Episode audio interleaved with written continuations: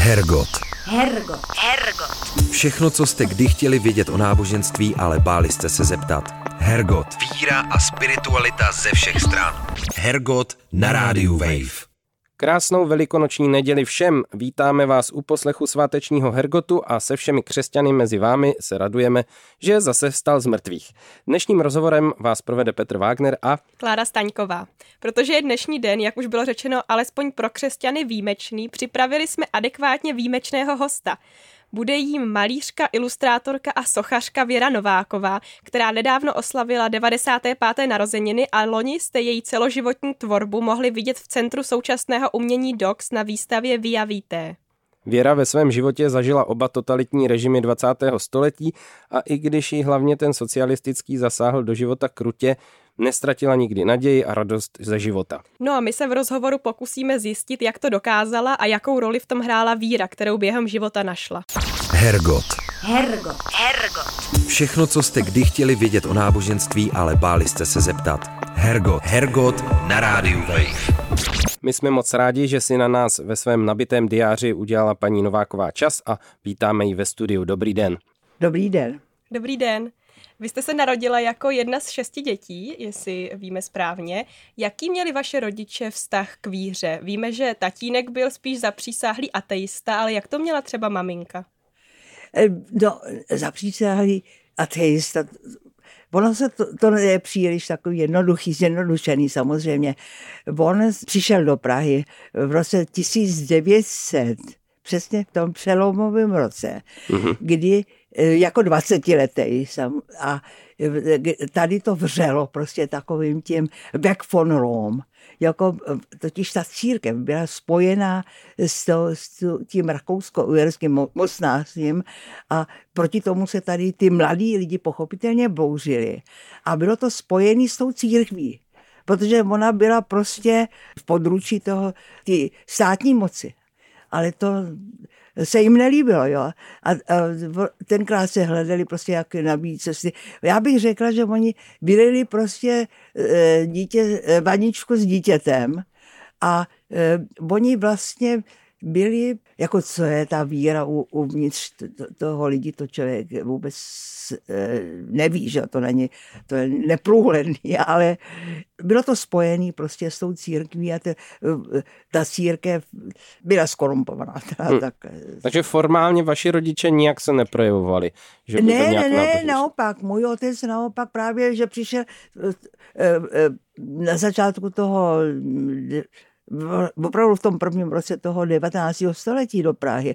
A tady byla velik, tady bylo veliká taková bouře vlastně těch, mlad, těch mladých lidí jo, proti, já bych řekla proti té církvi. A ono, potom se to samozřejmě spojovalo i s, i s, tím, s tou pochybností o té víře samotný. To. Jako, myslím, že to je těžký posuzovat dneska z, tý, z tohoto hlediska. No a moje matka, která byla o 11 let mladší, tak ta, eh, když eh, na to přišla někdy řeč, tak říkala, pro mě Bůh je láska. Tak to, to, to se dalo brát. to se dalo, to se dalo. Ale každopádně oni jsme byli vychovávaní jako v tak, těch hodnotách, eh, který jsem nakonec zjistila, že jsou identický s těmi křesťanskými. A já jsem se to četla ovšem taky potom ve starém zákoně, kde Mojžíš před svojí smrtí, když vyloží, jako co je člověku k dobru a co je ke zlu, a t- e, nakonec mu řekne, ale vám, vám to, já vám to nemusím, nebo nikdo vám to nemusí přinášet z nebe dokonce, nebo ze zámoří. Máte to všichni ve, svých, ve svý mysli, ve svým srdci a ve svých ústech. Jo. To, to znamená, že to je něco hluboce a hluboce přirozeného. Jo. A to mě taky přesvědčilo dokonce. To byl veliký důkaz to, to, to, že to je správná cesta jako touhletou křesťanskou. To je něco fantastického. Jako protože je to něco takového naprosto univerzálního v lidské přirozenosti. A to je právě to univerzální, co nás spojuje napříč všemi eh, vírami, všemi eh, vyznáními a všemi kontinenty vše, a všech barev. Jo. protože ta přirozenost lidská je vlastně univerzální. No. My jsme vás představili jako výtvarnici, ilustrátorku, sochařku a sice takovou výtvarnici, ilustrátorku, sochařku, u níž všechno, co dělá, tak trochu z toho nastavení víry vychází. Ale když se vrátíme zpátky, vy jste nemohla studovat Akademii výtvarných umění, protože vám to komunisti nedovolili, v podstatě vás od tamtud po přijetí hnedle zase vyhodili. Eh, jak jste to tehdy vnímala? Cítila jste zlost nebo nenávist k ním zášť? Jak jsem to cítila? Byl to šok předně, ale on byl šok Eh, jako celý národ byl vlastně ochromený hrůzou. Když eh, došlo k tomu eh, přebratu, k tomu to puči, puči, kde se zabírali lidi. V novinách, se, v době, když mě, se, jsem byla vyhozená, tak noviny byly plný oznámení o popravách, o, o zavření lidí a vyhnání prostě z práce a kdy se, kdy se dělali ve všech klíčových podnicích, jako úřady, školy, no všude, ve všech těch takových klíčových jako pozicích se dělali takzvané čistky. Oni čistili, eh, dělali se prostor pro tu svoji ideologii. No. A kdo se tam nehodil, tak toho odstraňovali. No. A bylo to něco nepochopitelného, nám dali, to řekli vlastně ústně, vyhodili nás vlastně taková studentská komise, která se skládala asi z pěti lidí, jo, z pěti studentů. A jeden ten, který to vedl, tak byl prostě nasazený, jako, oni tomu říkali komunistická, byla to taková buňka. Uh-huh. Tak, takhle se tomu nějak říkalo. A ten měl na starosti, aby nás špehoval v, to, v, tý, v tom ateliéru, aby kdo, kdo je kdo. No. A potom nás následně teda jako určili, kdo není pro tu budoucnost komunistickou. Určili nás pro eh, továrny prostě. No. Všechny školy byly zavřeny. No. Možná i v reakci eh, na tu nepřízeň osudu jste se dostala právě k tomu křesťanství, o kterému jsme se a dík, už zmínili. Jo, ano, ano. A musím říct, že právě díky tomu, eh, tomuhle tomu mm, probuzení prostě z toho dětského ráje, ty, ty, ty zahrady a ty, ty oco, toho otcovského ráje, teda jsem hledala ty hodnoty. Jak to vlastně je s těma hodnotama? Protože můj otec byl sociální demokrat, věřil na to, že se s marxismem vlastně, že jde o nějaký vývoj, nevím, jako co mělo být motorem toho vývoje, to, jako, od čeho to odvozovali. Chtěl spo, slušnou společnost, spravedlivou, no to, to jsme všichni, že No ale když jsem viděla, co, co se děje teda v tomhletom, v této nové situaci, tak jsem si začala říkat, kde jsou ty hodnoty, jaké jsou ty hodnoty co, co se bude dít s tím světem vlastně dál. A tak vlastně tam já říkám, že ten paradoxně, nebo ironicky, ten bratr bolševik, že mě přived ke křesťanství, protože jsem začala roz, prostě rozlišovat. Mm-hmm. Vyrostla jsem ve spravedlivém světě takového toho svého otcovského domu a teď jsem to musela si vlastně zdůvodnit vlastně to, co říká, říká to otec můj jenom, jo. Ale ta jiný otec říká něco jiného. No to mě vede taky k otázce, vy jste měli dost podobnou s vaším manželem pozici. Oba jste nemohli studovat, oba jste byli vlastně tak trošku vysunutí mimo. z toho uměleckého no. prostředí no. mimo no. a přesto vy jste hledala cestu k víře a on úplně on... ne- nešel touhletou Možná cestou. jenom dodejme pro posluchače, že vaším manželem byl taky malíř jo. Pavel Brázda. Jo. My jsme byli souč... my, vlastně my jsme s Pavlem hodili na té akademii. A to bylo taky trošku důvodem, i proč vyhodili mě. Jo. Aha. A potom vyhození, prostě byli jsme vlastně vzájemně nějakým způsobem oporou taky. A ale hledali jsme tu cestu ještě s jedním naším kamarádem Ivanem Sobotkou malířem, který se s námi jako solidarizoval a chtěl taky na protest vystoup, eh, vystoupit z akademie, což se naštěstí nestalo protože byl na té akademii vydržený, držený svojí matkou, která byla vdová a da, hrozně na, mu jí na to záleželo a bylo dobře, že to, že to neudělal teda, samozřejmě. Ale my jsme tam četli potom různý e, autory e, společně. Existencialisty. A tenkrát, tenkrát bylo jako Václav Černý přines sem existencialismus Francie a to o nějak odpovídalo té naší situaci. Jo, přes, přesně jako ti druzí jsou e, naším jako peklem, to takhle, takhle to není. A teďka nevím, přesně ta formulace si nemůžu vzpomenout, jak, jak, jak oni to formulovali. Ale jako ty, vždycky se svalovala vina na toho druhého. Mm-hmm. Ty existencialisti. To, to takhle měli postavený. Vlastně a bylo to takový traumatický, bezvýchozí, bez, bez jakýhokoliv, bez jakýhokoliv... Bez naděje. Bez naděje, beznadějný. Bylo to beznadějný, no. A tak jsme to tak všelijak jako hledali, přemýšleli. Ten Ivan Sobotka, už jsem to říkala totiž moc krát, právě takovou e, frázi, kterou říkal ten Ivan Sobotka, jednou přišel a prohlásil, už jsem znechucen svým znechucením, jo. A to se mně zdalo takový trefný, protože mi můj už taky rezlo krkem. Když jsme pořád chodili po těch hospodách a pořád se se vňukali a hledali a nevěděli, co, co a jak. Jo.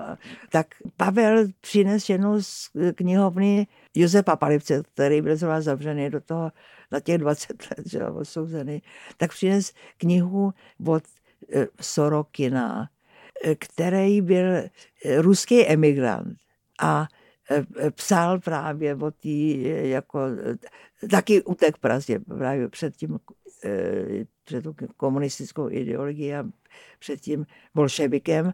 A hm, on v té knize dává takový nápad, jako, kde píše, jako že východisko, že je v kázání nahoře. Jo ta kniha se jmenuje Krize našeho věku. Uh-huh. Jo. A ona ta kniha asi je hodně taková jako praštěná zase nějakým tím, tím ruským mesianismem, jo.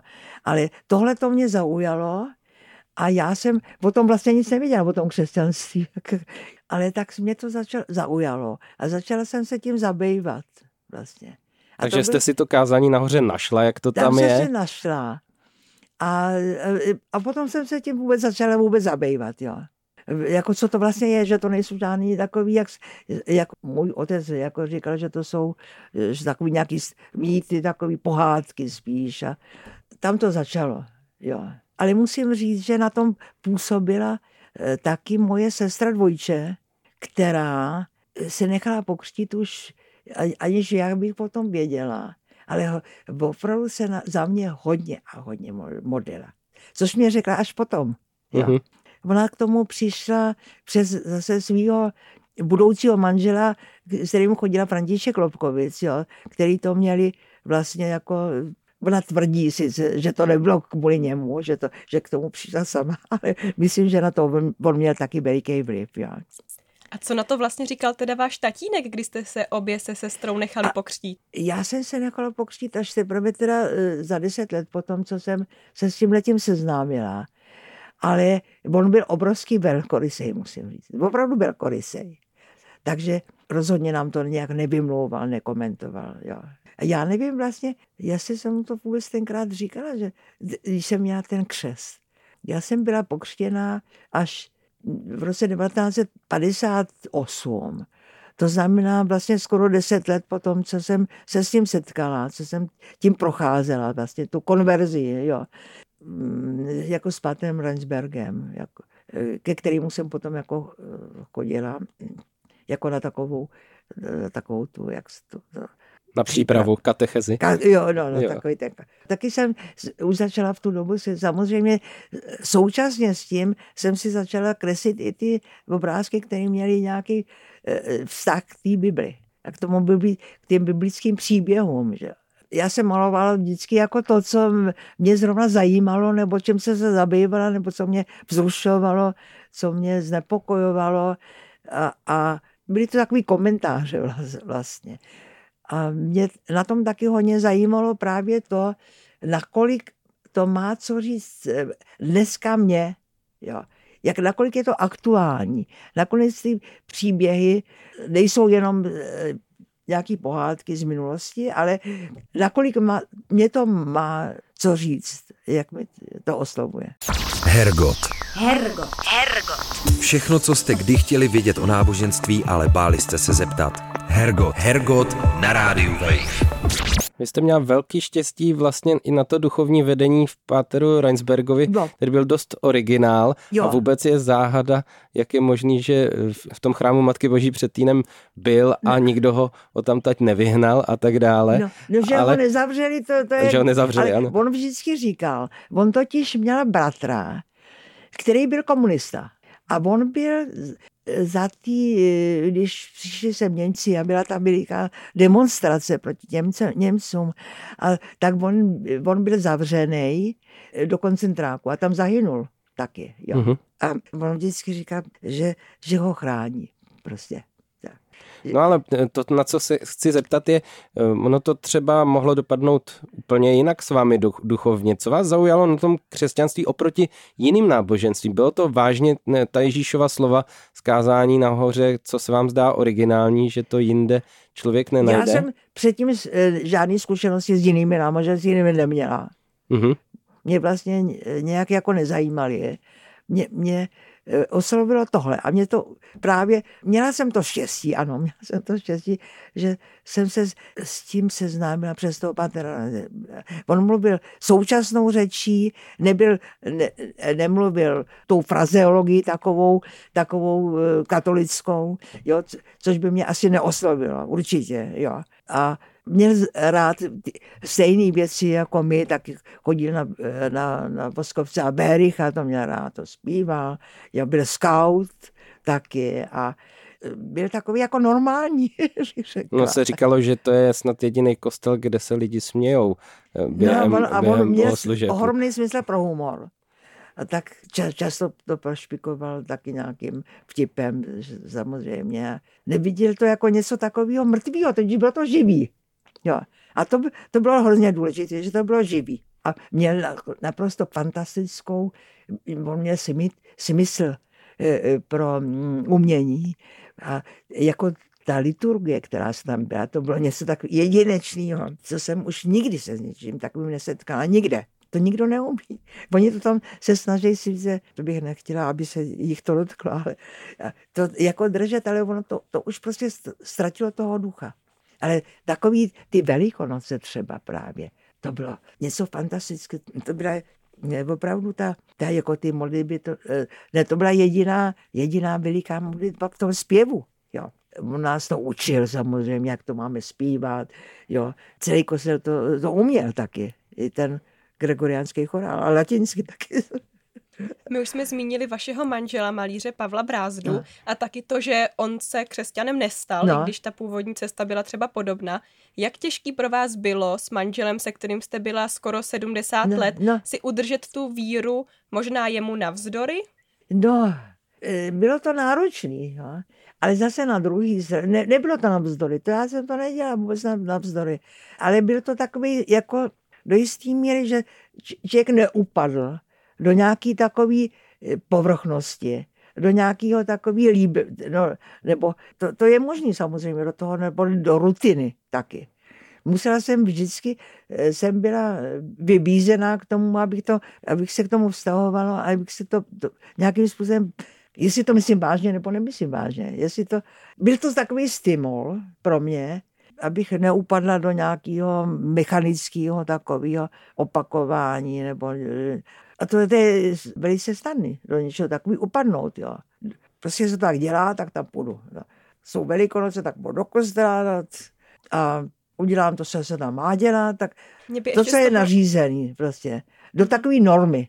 Protože normatizace, jak se tomu říká? Normalizace. Normalizace, to je něco příšerného. A normalizaci si přeje každý diktátor. Protože ty lidi, a co, co mu podléhají, tak musí být hezky ve škatulce, srovnaný, vše, jeden jako druhý, podívejte se na, na, na Severní Koreu, jak vypadají, opravdu tam to, je, tam to vidíme jako opravdu ilustrovaný. Víte, je hrůza. Jo. Každý je jedinečný. Každý člověk je, je neopakovatelný. Je, je to tak, jeden takový filozof brněnský, ten říkával, že na stromě žádný lísteček není úplně stejný. E, na stromě, na jelmu, na, jakémkoliv stromě, že každý ten lísteček, že, je naprosto individuální. Jo. No to je něco fantastického. Fabriční výroba je, to se udělá, udělá se šablona, teďka se to naseká, potom se tam nas, jo, takhle nevypadají lidi, jo. My jsme, a to je naprosto fantastický na tom, že jsme takový, takový individua, jo. Každý, jo. Mě by ještě z toho vašeho rodinného prostředí zajímalo, vy jste vaší dceru Kateřinu vychovávala ve víře, tak jak se k tomu stavěl to, manžel? Jo, jo, tak to bylo, no, no, no, tak vě, to je taky taková legrační věc. On teda na ten křest můj slavný, krásný, musím říct, o půlnoci na vzkříšení, to bylo, a to, to bylo snad, on to zaváděl, to se, do té doby se to nedělo. Uh-huh. To se dělalo... Otec Reinsberg to zaváděl. A jo, jo. Pater Reinsberg to zabět jako, že se to bude dělat po půlnoci. Ono to, ty obřady začaly už v 11 hodin, končily ve 3 hodiny ráno, jo, to. Mm-hmm. A, ale to bylo, e, jako to, člověk se tam nenudil, jo. A, a váš Pavel tam šel nebo jo, nešel? Ne, ne, jste se Pavel tam jde pák, ten samozřejmě, ten doma seděl strašně nazlobený, musím říct. Ale eh, mě, Na tu dceru jsem se ptala, jestli, jestli jste dceru Kateřinu vychovávali jo, jo, jo. Já jsem se, eh, jo, jo. Moje dcera Kateřina, eh, on vlastně děti nechtěl. Vlastně, on si řekl, jako malíška, nebo je potřeba dělat takhle. A mně se to vůbec nelíbilo.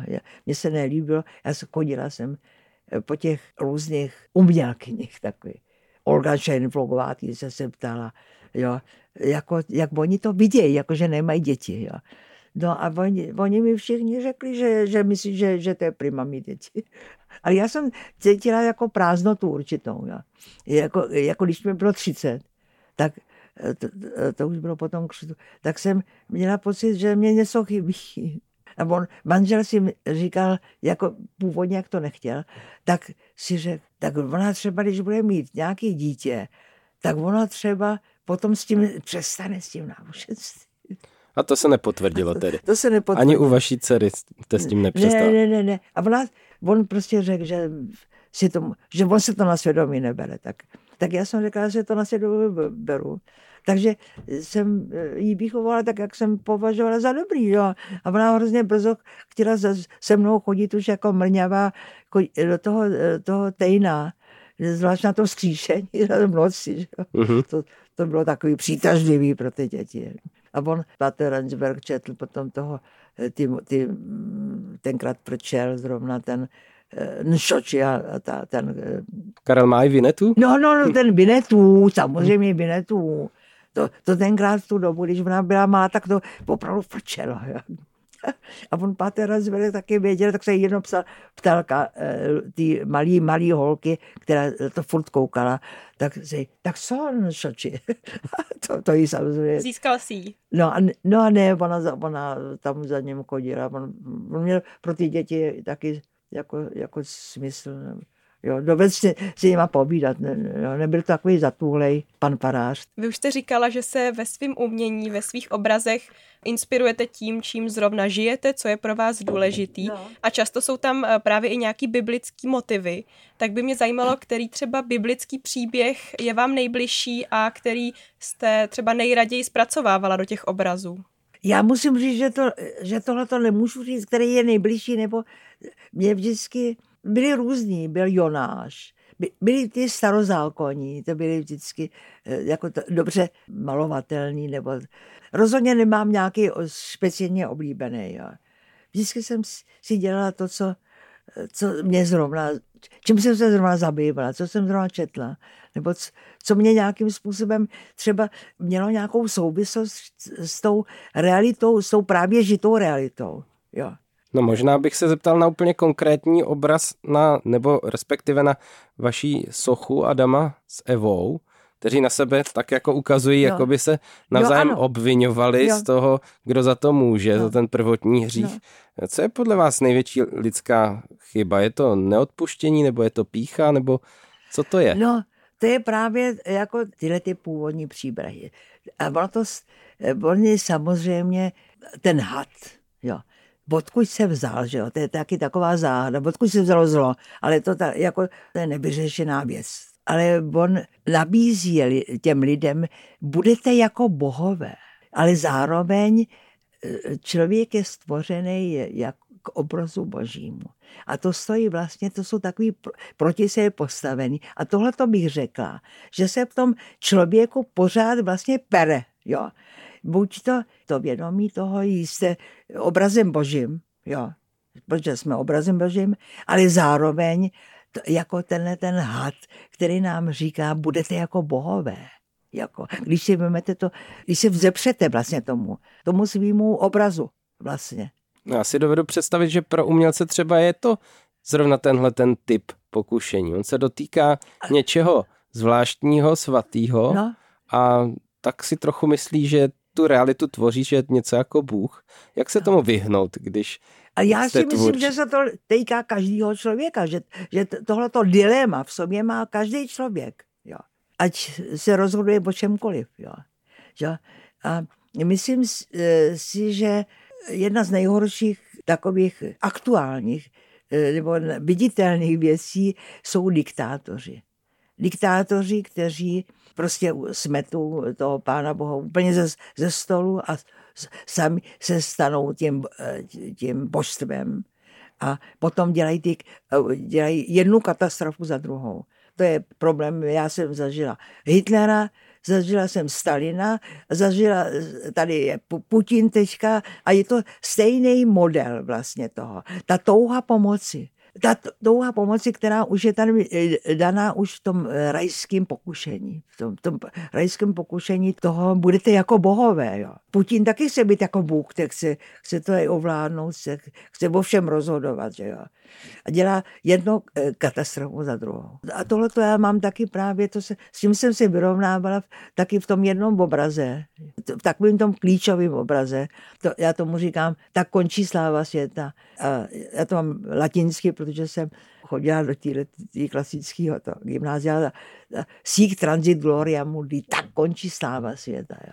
Co na něm je na tom obraze? Vy ho znáte nebo ne? ne, ne já ho viděl, jo. já ho viděl, ale ta, kdybyste to zkusila já, popsat, v čem je, to tam je? Ta, eh, tam je právě eh, ten diktátor, který sedí na trůně božím jo, a má jeden dráp za, do, do země koule jako zatnutý. Jo, mm-hmm. jo. Pán světa. Jo. No a, ale důsledek je toho, že to vede k obrovské tragédii. A vždycky to, to povede potom k, jako, jako k tragédiím jo, lidským. Potom je tam ten atomový výbuch, že jo. Tenkrát totiž v té době opravdu hrozilo taky, jako to bylo po válce a to, tam vlastně ta Nagasaki, že jo, uh-huh. Hiroshima, padla ta bomba a nebezpečí, že by se to někdy mohlo ještě opakovat. Z tohoto toho zážitku to vlastně vychází.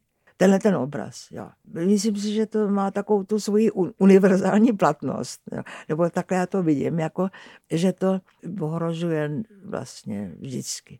A že to vlastně ono to vychází právě z toho, budete jako bohové. No to pokušení, být jako Bůh, jo, to je zřejmě touha pomoci, to je jedna z nejsilnějších eh, jako vůlí, jak, nebo pokušení. Hergot. Hergot. Hergot. Všechno, co jste kdy chtěli vědět o náboženství, ale báli jste se zeptat. Hergot. Hergot na rádiu Wave. Vy jste ve videu k výstavě Via Víte, co jste měla v Doxu, říkala, no. že eh, ta minulá doba, tedy socialistická, byla náročná a proto jste se měla vždycky k čemu vyjadřovat. Tak by mě zajímalo, vy už jste teď jmenovala nějaký obecný jo. lidský jo. problémy, ale jaký jsou ty neduhy dneška, ke kterým se třeba jo. vyjadřujete, nebo jo. máte chuť vyjadřovat no, no. dneska? No, jako ty jsou vlastně zase univerzální. Jo. Jednak jsou v rovině ty osobní, jo a jednak v té politické a, a, a, takový obecní. Tak v té osobní bych řekla, to pokošení, to je sobectví. To je sobectví, je to konzumismus, taková mít co, mít co nejvíc, mít víc než ten druhý třeba. Jo, sobectví zkrátka. A to je jedna z takových, druh, takových velice silných pokušení u člověka, to sobectví. A, a vůle k moci potom. No. A v té uh, obecní rovině to je právě ta, ten univerzální potřeba té moci. Té moci k té moci, ta vůle k té moci, která potom, to je to nebezpečí. No a to nakonec všichni, všichni známe. Toto. Mě by ještě zajímalo, vy jste v rozhovoru pro časopis Respekt no. řekla, že jste vždycky věřila, že dobro zvítězí no. a díky tomu jste dokázala se vždycky rozhodovat pro dobro.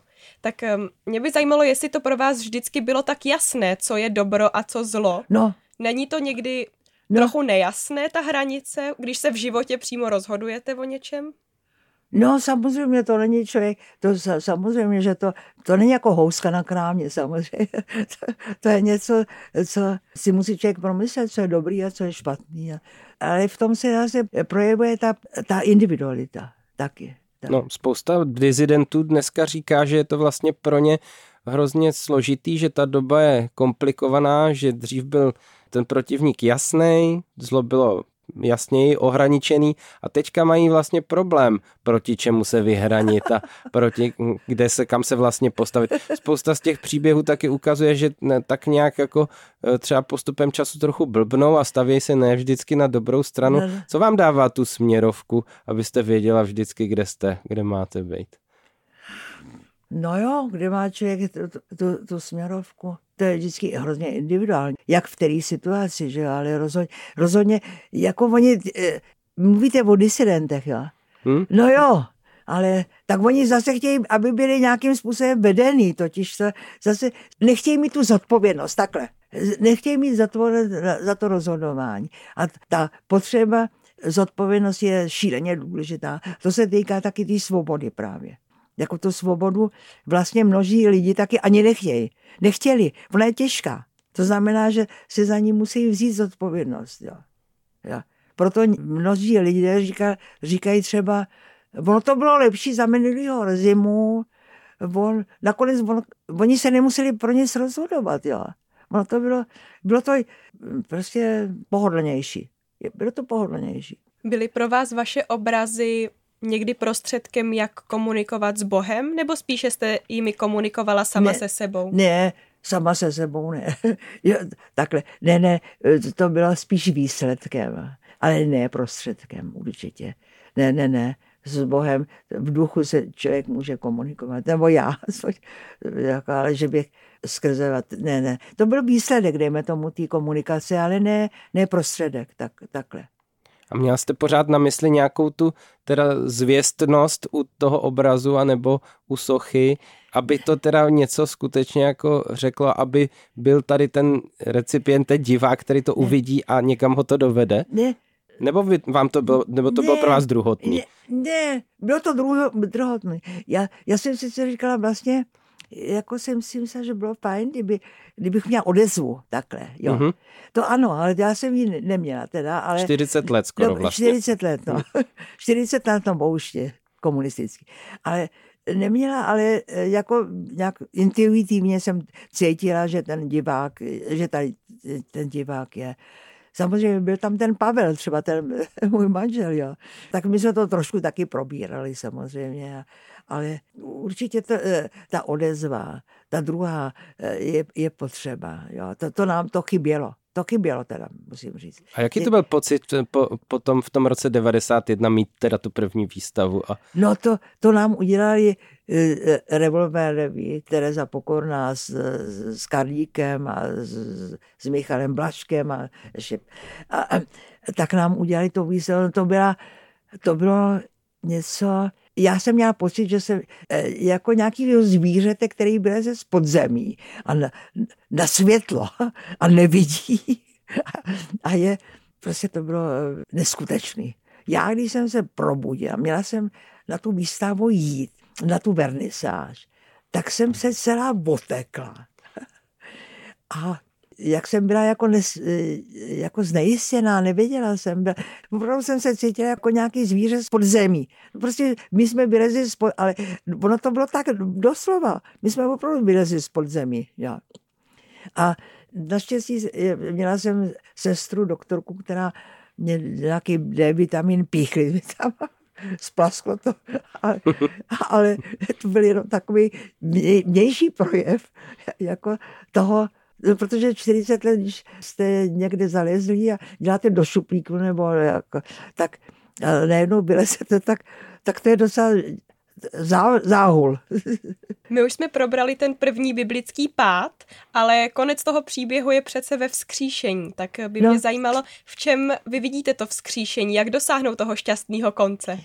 No to, ten, to vzkříšení, já bych řekla, že to je v té víře eh, eh, v to dobro. V to, to, že to dobrý, že to, že to je silnější než to zlý. A že přesto, že to zlý je hodně teda drsný, teda, že, jak vidíme na kříži, jo, tak ale je to silnější. No, to je víra v to, v to, že to dobro je silnější. A já, já totiž vždycky říkám, přece kdyby to zlo bylo, eh, mělo, bylo silnější, tak už dávno tady nebude nikdo. A nic tady nebude. To přece země koule by nebylo, však nic, nic by nebylo. No, takhle já to vidím. Vy zároveň zastáváte názor, že co je konzervativní, to je mrtvé. To jo. mě zaujalo. Proč myslíte ale, že dneska se tolik lidí eh, třeba ke konzervatismu uchyluje? Je to z nějakého strachu nebo z čeho to vychází? E, já rozlišuju mezi tradicí a konzervatismem. Já si myslím, že eh, ta žíra, zbíra musí být živá, musí být obrácená do budoucnosti. A to znamená, že e, se nemůže zastavit a, a zakonzervovat do nějaký, e, do nějaký formy. Ta forma třeba se může, jako často třeba je potřeba, aby se měnila taky. Že? Podle doby, podle té situace životní je obrácená, ta víra musí být obrácená do budoucnosti. Do budoucnosti. To znamená, že musí být dynamická a že nemůže být, že se nemůže zakonzervovat a zůstat tam, kde je. Prostě, že, že se nemůže zaškatulkovat do nějakého formalismu, do formy vlastně. Já si myslím, že farizeové byli prostě konzervativci zkrátka. Že oni si zakonzervovali ty, ty, ty, svoje, ty svoje příkazy a zákazy a e, Ježíš to překračoval, že jo, to, protože to chtěl být živ, bylo to živý. A v tom, e, že je jeho živost vlastně. Že? jako ta víra, to není něco přece mrtvého, to je něco, něco hotového, není to hotovka určitě. Není to něco, co, by, co si jednou načtu. Není to ideologie takhle. Z toho by byla ideologie. Jo. Jako je to hotovka, to si to přečtu, tak to už mám, jsem pokřtěný, jsem tak, tak mám navždycky pokoj. Už, už se o to nemusím starat, chodím na ty, jako na ty mm, obřady, které jsou jistě krásný, ale vlastně je, je to takový eh, neživý. Takhle. Takhle já vidím teda ten konzervatismus. No, vzhledem k vašemu osobnímu příběhu víry, jak jste se mu, hm, jak se vám dařilo se mu vyhýbat, teda během toho života, toho konzervatismu. No to přijde na každýho, že si chce zasednout do té škatulky, protože um, nemusí u toho tolik jako být ve střehu pořád a nějak dál pokračovat. Co vám v tom pomáhalo? Ta interakce s vaším mužem neustála? Ne, já myslím, že to bylo hrozně důležitý moment. Mm-hmm. To, to považuji za to pozitivum za tu pozitivum toho takový neustálý, někdo do člověka furt šťouchal. Jo, mm-hmm. jo. Nemůžu si kecnout a mít už vystaráno. tak, takhle. Asi. Často eh, mělo to takový dosáhl drsný podoby třeba někdy. Ale zase eh, jako zpětně já to vidím jako pozitivně. Jako když jsem mu to říkala ke konci života, jakože to vidím vlastně i, i tuhle tu pozitivní stránku, tak on to bohužel také nebral protože on, ale on vlastně byl nakonec konzervativní. On to, si to zakonzervoval do toho svého takového snu, bo to, toho ideálního sociál... Nakonec on to hodně s tím, s tím komunismem mělo, společ, mělo společného. Že? Do takového snu o vybudování ráje vlastní silou na, na zemi. No. Byl dynamický i váš vztah s Bohem? Proměňoval se nějak za, to, za ty dlouhá léta, co už s ním nějak eh, žijete? No já doufám, že jo. že, že, se, že, by, že snad, snad jo, snad, rozhodně si nemyslím, že by měl být mrtvý. že by měl jako stagnovat. No. Vždycky jsem byla takhle. Myslím si, že vždycky jsem k tomu byla nějak pošťouchnutá. Že, že, že když někdo začal, eh, když bych začala stagnovat, nebo jako, jako si, takže že vždycky přišla nějaká něco, co do mě drklo. co mě trklo. Tenhle náš rozhovor vyjde na Božíhod velikonoční a nám to nedá, aby jsme se nezeptali, jak slavíte Velikonoce, jak je prožíváte. No, já jsem říkala právě, jak jsem prožívala ty první velikonoce. Mm-hmm. To, když jsem byla pokřtěná, e, to bylo fantastický. Bylo to za doprovodu, jako STB, státní bezpečnosti a plný kostel byl. To, to, bylo, to bylo něco naprosto nezapomenutelného.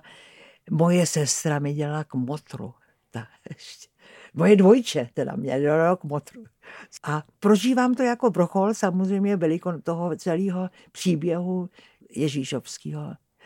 A mm, jsou pro mě důležitý zkrátka. Jsou, ale jak to, jestli půjdu na půlnoční, to nevím. Já myslím si, že, že, že možná to budu sledovat z televize. A, a nebo na, nějak, na nějaký skříčení, který bude dřív a kratší. Pro děti. Už ne pro děti hodiny. a pro starce. tak my vám přejeme, aby každopádně jste je užila co nejlíp. Moc děkujeme za to, že jste přijala naše pozvání do Hergotu. Přejeme hodně božího požehnání. Děkuju, vám taky děkuju moc za, za pochopení a za trpělivost se mnou. Děkujeme a přeju moc. vám taky moc hezký, krásný velikonoce. Díky, nashledanou. Nashledanou. Hergot. Hergot. Hergot. Všechno, co jste kdy chtěli vědět o náboženství, ale báli jste se zeptat. Hergot. Hergot na rádiu Wave. To byla báječná Věra Nováková pro Hergot Rádia Wave a já musím říct, že si moc pěkně Kláro vybrala hosta na letošní velikonoční neděli. Super. Já jsem hodně ráda, že jsem si paní Novákovou mohla taky popovídat a trochu bych přála, abyste ji všichni mohli zažít osobně, ale tak třeba se s ní někde potkáte, jak to řekla i ona nám při rozloučení. Je to dost možný, protože je to velice eh, aktivní člověk a potkatý není podle mě zas tak složitý v Praze, když se pohyby, pohybujete stejnou rychlostí jako ona. Každopádně my vám přejeme, abyste užili hezký zbytek velikonočních svátků. Doporučujeme zítra nikoho nebít. A Ale vajíčka jíst můžete. Vajíčka, těmi se spát můžete, to je samozřejmě v pořádku. A do té doby, než je všechny strávíte ta vejce, tak se mějte hezky a příští týden zase s jiným tématem a v obměněné sestavě ve stejnou dobu v 6 hodin večer v neděli na rádiu Wave. Ahoj! Ahoj. Boží keci a příjemná astrální setkání. Hergot. Poslouchejte podcast pořadu Hergot kdykoliv a kdekoliv. Více na wave.cz lomeno podcasty.